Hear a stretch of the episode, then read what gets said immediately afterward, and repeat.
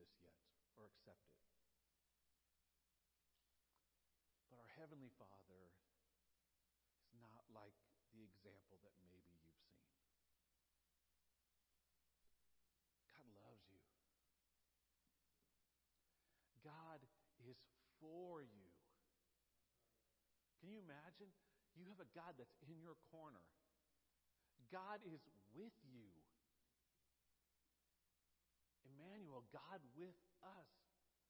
And if you will allow Him, God wants to dwell within you through His Spirit.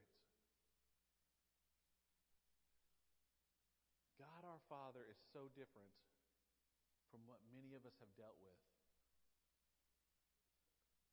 But we have such a loving Father. So that's that, that's just a glimpse. We could go on and on about just Father, but I think equally as amazing is the word our. I mean, I got to be honest, for years I kind of flew past it. You know, you get you go through our just to get to the Father, so that you can get to heaven, so that you can get to need, so that you can get to power and glory. You know, you're just kind of I'm going to get to the better words.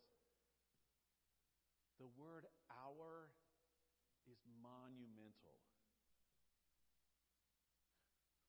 What does it mean for God to be our? Not just this laissez faire God. So, so you have these Egyptians and these Phoenicians and these, these, all these different cultures, and none of their gods want to have this kind of relationship with the people that serve them. Yahweh, God, Jehovah, is so unique in that God wants us to be His children. He wants to be our Father. So, what does that mean for us? Well, it means that we are gods. Let me show you the apostrophe. We're not gods. We belong to God. I just want to be sure because when I say that quickly, it sounds like I'm saying something I'm not. We belong to God. The life of God is begging us to join in. To, God is begging for us to become children of Him. We're no longer outsiders. God is ours. We're no longer orphans. We're no longer strangers. We're no longer aliens. We're sons and daughters.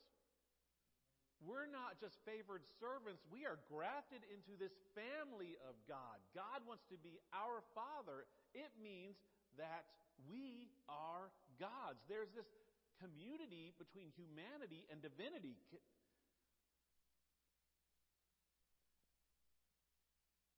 That should do something to us.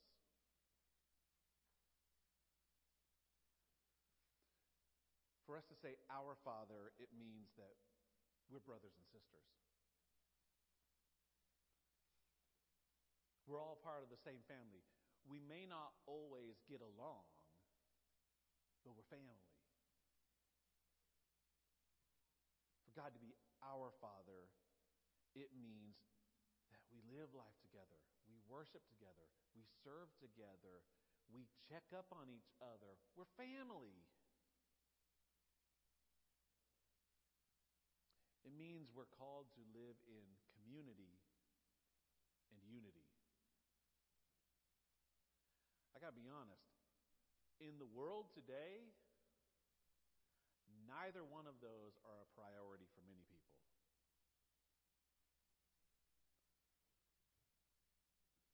But the pandemic is showing us how much we need community. The, the pandemic is showing us how much we long to have those connections with others and have those conversations and those relationships. And FaceTime doesn't do it. We need community. That's why we started having the first of the month, we have potluck, because we understand that we need community, because we're family, because we're God's. It means we need unity. It doesn't mean that we all agree on the same things, but it means that we are united in Christ. We may not be united in our football team. We may not be united in our politics. We may not be united in should you have pineapple on pizza or should you not have pineapple on pizza. Side note, you should. But, all right, it scares me that I got the most amens out of that. But you should have pineapple on pizza. We may not have unity in all things, but we are united in Christ because if God is my father and God is your father and God is your father and God is your father, that means we're siblings. God is our father. And so there's a unity. I used to fight with my sisters tooth and nail, but that didn't change the fact that at the end of the day, we shared the same last name. And I would go to bat for my sisters every time, and they would go to bat for me. Community, unity. It means that we're all God's children. And what that means is we are a global family. It means that I love my nation. I do. I get the Old Navy t shirts every July. But I love my God more. It means that I can be frustrated with what's going on around the world and still know that there are brothers and sisters who call out to our Father in Uganda and Russia and Brazil and Ukraine and even South Carolina, which is its own kind of little country. is anyone here from South Carolina? I'm so sorry. I, and that means I mean it both ways. I'm sorry you're from South Carolina. I'm sorry I said that. Um, it means that we belong to a kingdom that is not planning on just being overlaid over America. It means God's kingdom is restoring all things, making all things new. A new heaven, a new earth. That means that we may have geographical differences, but we are united because we are one family. Paul says it this way in Romans For those who are led by the Spirit of God are the children of God. It doesn't say for those Jews or for those Gentiles. Um, let's just back up real fast. This is in Romans. Now, the book of Romans, if you haven't read Romans before, what you have going on is in around 59, all the Jewish people were expelled from Rome. But the movement of God was moving on. And so Gentiles started creating these churches and they started filling in the gaps when the Jewish people who were Christ followers had to leave. And then about 65, when the Jewish people were allowed back in, it was like all of a sudden, it's like, wait a minute, you took my job. And Paul says, no, this isn't about Jew, this isn't about Gentile, this is about all of us being one family.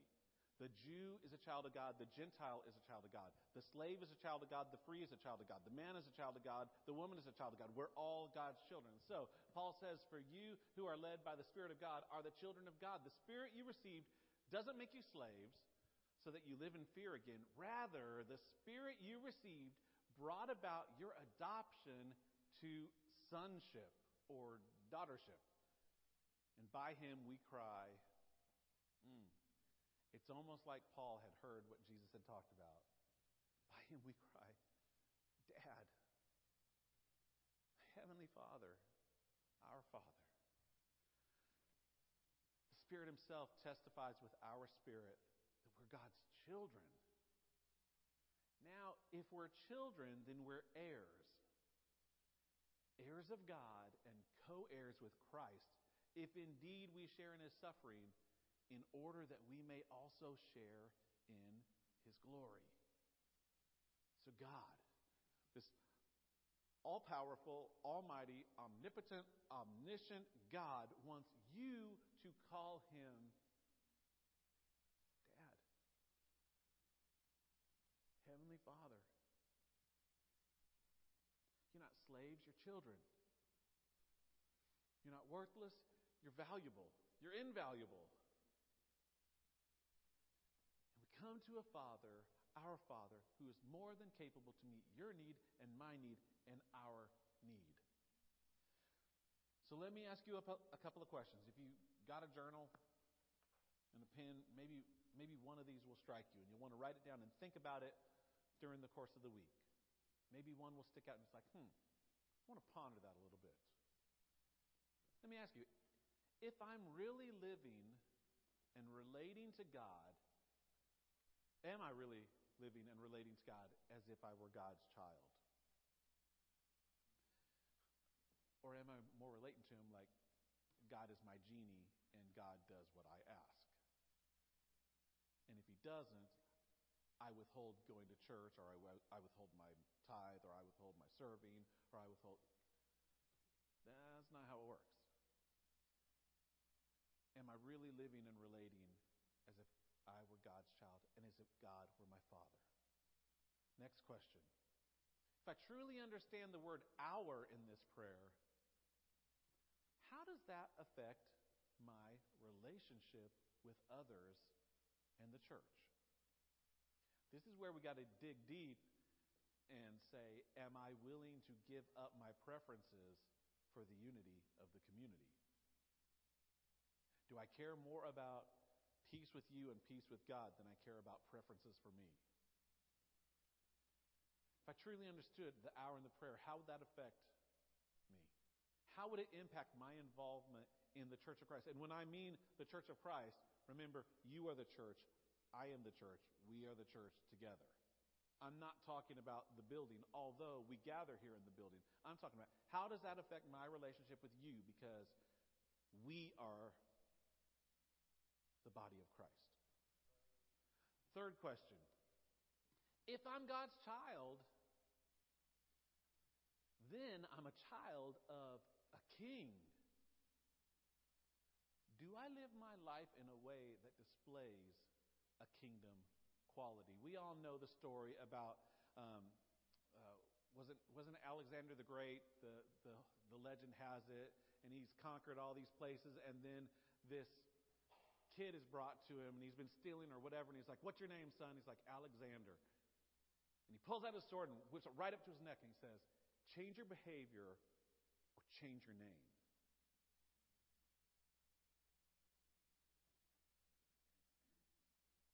if I'm God's child and I am supposed to be living the kingdom of God here on earth as it is in heaven, am I displaying kingdom qualities in my life?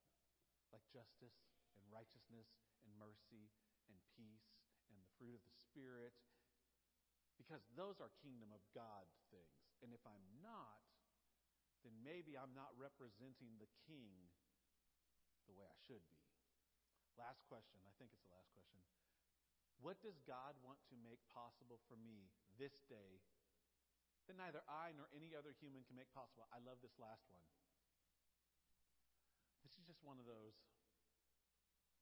I truly believe that you love me. And this isn't about me asking for a pony or a unicorn. This is about, like, God, I, I need this, or I believe that you want this. Maybe I have a need in my life. Or maybe I feel like you're calling me to help these people. Or I think that maybe this needs to happen. Is there something that you can't do on your own and other people can't help you with? Is there something that you're like, okay, God, it's got to be you because you are the one that can do it? What does God want to make possible for you that you can't do on your own? What does God want to make possible for you that other people can't help you with? I love these because these are where you write them in your journal and you put the date and you say, God, I'm, I'm going to be like Mary and ponder this in my heart. And I'm just going to watch you work and I'm going to pray because I can't make this happen on my own. And I don't know that others can help me. I want this to be a you thing. I want you to move on my behalf. And I know that you love me and you want good things for me. And if it's in alignment with your will, then I understand that you will cause it to happen.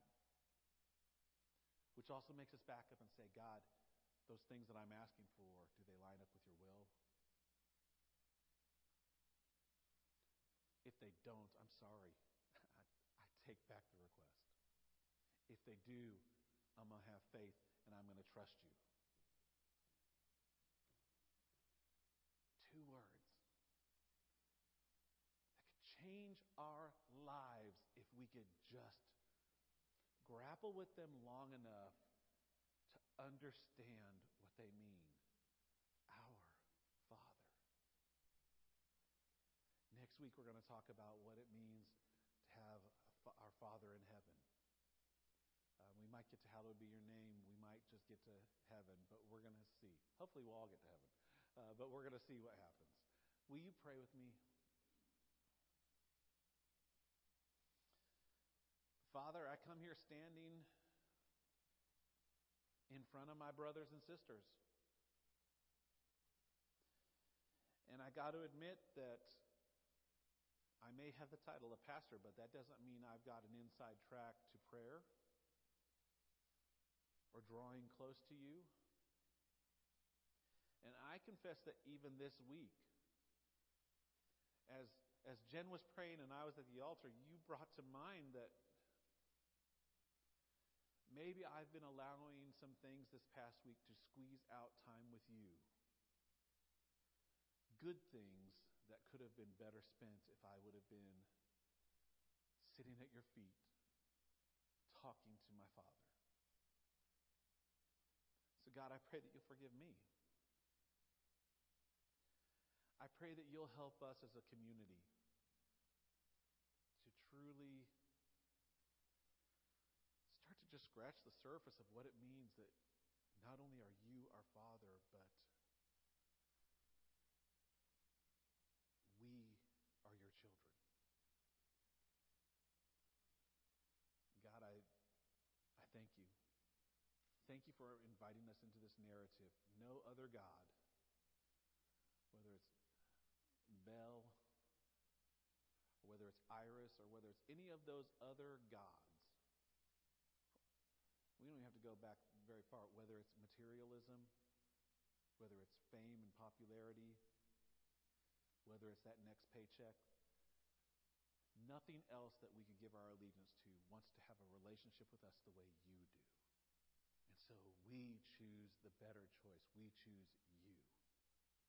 Be our Father today, we pray. Amen.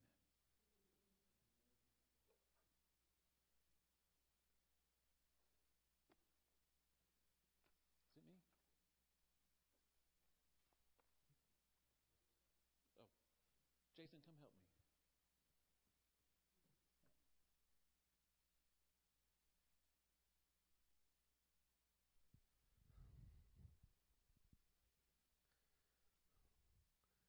Love times like today because we will have uh, communion twice today. What, what I call the uh, the ritualistic communion, but I really love the communion we're going to have afterward, where we eat together we break bread together, we drink together. So uh, many of us find this a really insightful time, though. So this morning, as as we come forward, as we do uh, what is traditional, let's take this as a time to just reflect. But I was listening to a. Y'all ever listen to, to podcasts at all? I got tricked into doing that recently a lot, and uh, I find myself not listening to much music. But a guy was talking about Easter. And I think of Easter. I honestly think about, man, we think about the somber times. He's talking about, yeah, Friday and Saturday, we're, we're, we're somber. We're reflecting on that. But the risen Christ, that should be the greatest celebration of all time. And so uh, we have the benefit of being post uh, crucifixion and resurrection. And so as we take these today, I want you to really embrace what it means that Jesus actually rose from the dead. Because if Jesus did not rise from the dead, we are wasting our time here today. We should all be out on boats at a disappearing island. There's a guy with a pontoon. He sells great ice cream out there. That's where I would like to be if Jesus is not risen. Well, even if he is risen, I'd like to be there. But we're here to celebrate together the life of Christ, the risen Christ. So I invite you to come up. I'm going to pray, and then uh, we'll come and we'll take this together. But Jesus, He actually rose from the dead, and we're going to celebrate together as we remember Him in this ritual that we've got. And then we're going to really celebrate as we sit down and break bread together. So, Father, I, I praise you, God. Without you, there is no hope. And with the hope that you've given us, all things are able, everything can be conquered in your name. Because you've said death is, is nothing.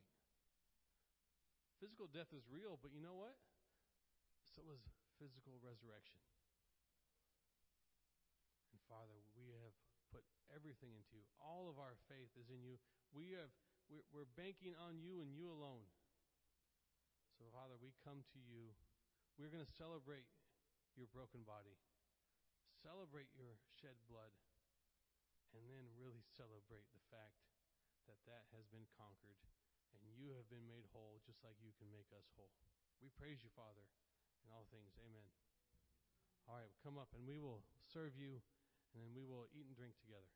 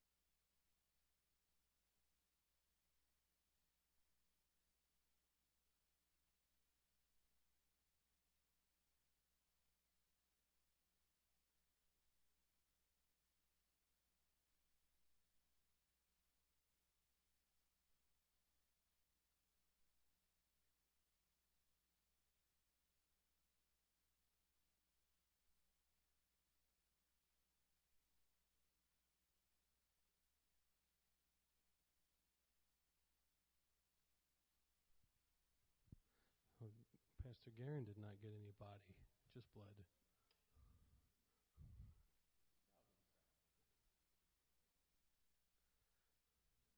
Let's take take the bread. As, as he instructed his disciples, he said, in some way, do this in remembrance of me. But when you break bread together, remember me as you're doing it. So let's eat together and let's remember him.